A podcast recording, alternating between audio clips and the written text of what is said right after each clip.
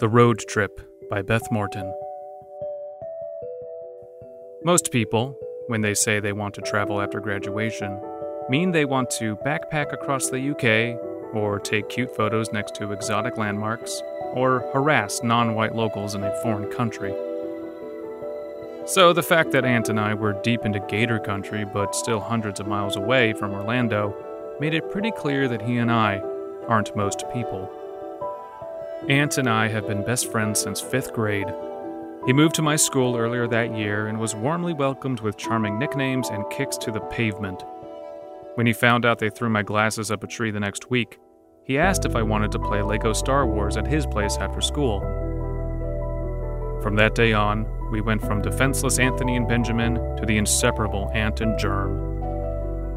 We still got banged up sometimes, but the name calling stopped when they figured out their bug and bacteria jokes didn't bother us anymore. We shared similar interests into our adolescence and beyond. We traded Yu Gi Oh cards during lunch, we ran around the yard pretending to have our own Omnitrixes, we even saw the Clone Wars in the theater together, to our disappointment. But one thing that transcended our childhood was our fascination with cryptids.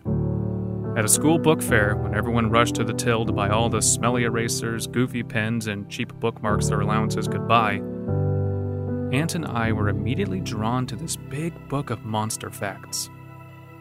It wasn't a fully comprehensive collection since our own local legends weren't mentioned, but it had so many completely alien to us.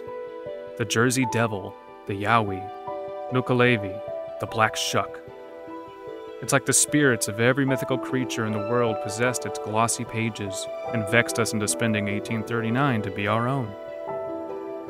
It worked. We would read our respective copies front to back to front again, so frequently that they fell apart. My cover is actually gone altogether, it's just a stack of creased pages. We spent long hours into our teens and even early 20s just talking to each other about who would win in a fight, how we'd catch one, and which was objectively better than the other. Ant aggressively defended Mothman, and I teased him for it ever since I found out how thirsty people were for it. It was in my second year of college that Ant proposed a road trip. Think about it, Germ. He had said to me, his excited shout peaking his phone mic. We drive out to our hometowns, camp for a couple nights, and I don't know, just see what we find. It was tempting. And by the time I graduated, I decided that there was no way I was rushing into the workforce for the rest of my life after losing so many sleepless nights in a cold, monitor lit bedroom studying. It was time for a little fun first. It made sense to go to Kelowna first. He picked me up on his way through Vancouver, and the next three hours were a blur of playing catch up between stretches of my pounding classic rock and his electric future synth. We drove past our old elementary school with a rude gesture or two before we settled in at a tiny RV park on the shoreline.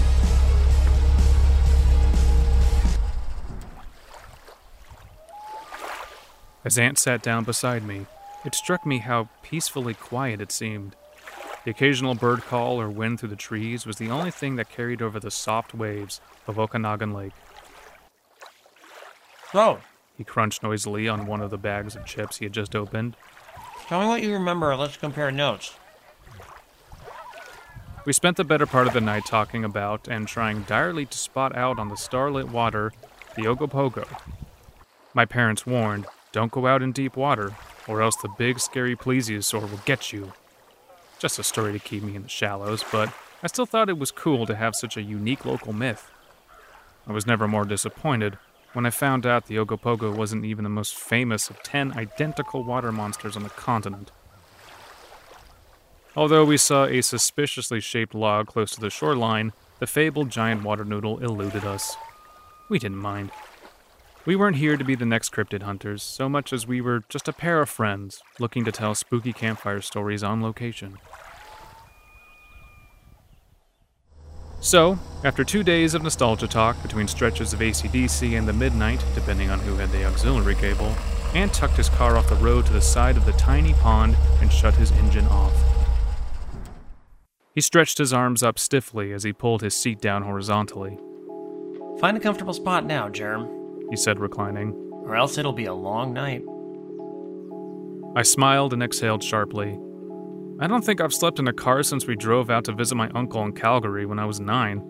I pulled the lever and jerkily matched Ant's resting position. So, tell me about this thing. I still can't find anything about him online. Picture that blobfish thing. But instead of having its organs ruptured from the water pressure change, it's just like that. All fat and bloated? Yeah. He tried to stifle a laugh badly. Kid in my second grade got detention for saying my teacher looked like him. I felt bad, but I laughed too. Kids were terrible. He and I knew that as much as anybody. He explained that the Calm Lake monster, affectionately called Sweet Eddie by his hometown classmates, aggressively hated noise. His sensitive ear holes couldn't handle anything louder than his own splashing. Anything disturbing his peace set him into a seek and destroy mission. That was on my mind hours after Ant had long since conked out. If I had thought the silence on Kelowna's shore was deafening, this was like a jet engine. No birds, no frogs, no bugs. Even the tall reeds seemed breezeless. Nothing broke the quiet but Ant's long, deep breaths as I held mine.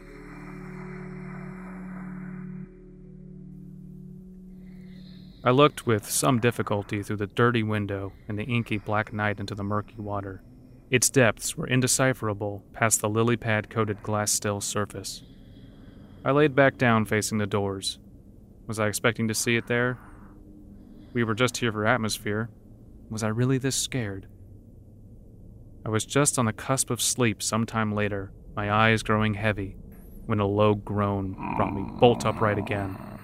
I looked straight ahead, scanning the water as I cannonballed into hyperventilations. Despite my loud gasps for air, I still tried to force my jaw slack, fearing my clattering teeth would bring him right to me. Ant snored again, and I felt like the biggest idiot in the universe. I let out a shaky breath as I tried to wane my adrenaline. The pizza, I thought to myself with a laugh. We stopped at some shady mom and pop pizza joint before coming here, and the grease this close to bedtime was skyrocketing my anxiety. I vowed to tell Ant in the morning just how much of an idiot we both were before making to rest my head for real this time and inches from the window, peering out from an impossibly swollen face, were a pair of tiny man like eyes, and they were furious. The car rocked as it pressed against it. Without thinking, I reached over and slammed both hands on the horn. Ant woke up just in time to see it hunch over, moonlight catching its tar like inhuman skin, and we were both suddenly choked by a cloyingly fake, chocolate like stench. D- drive!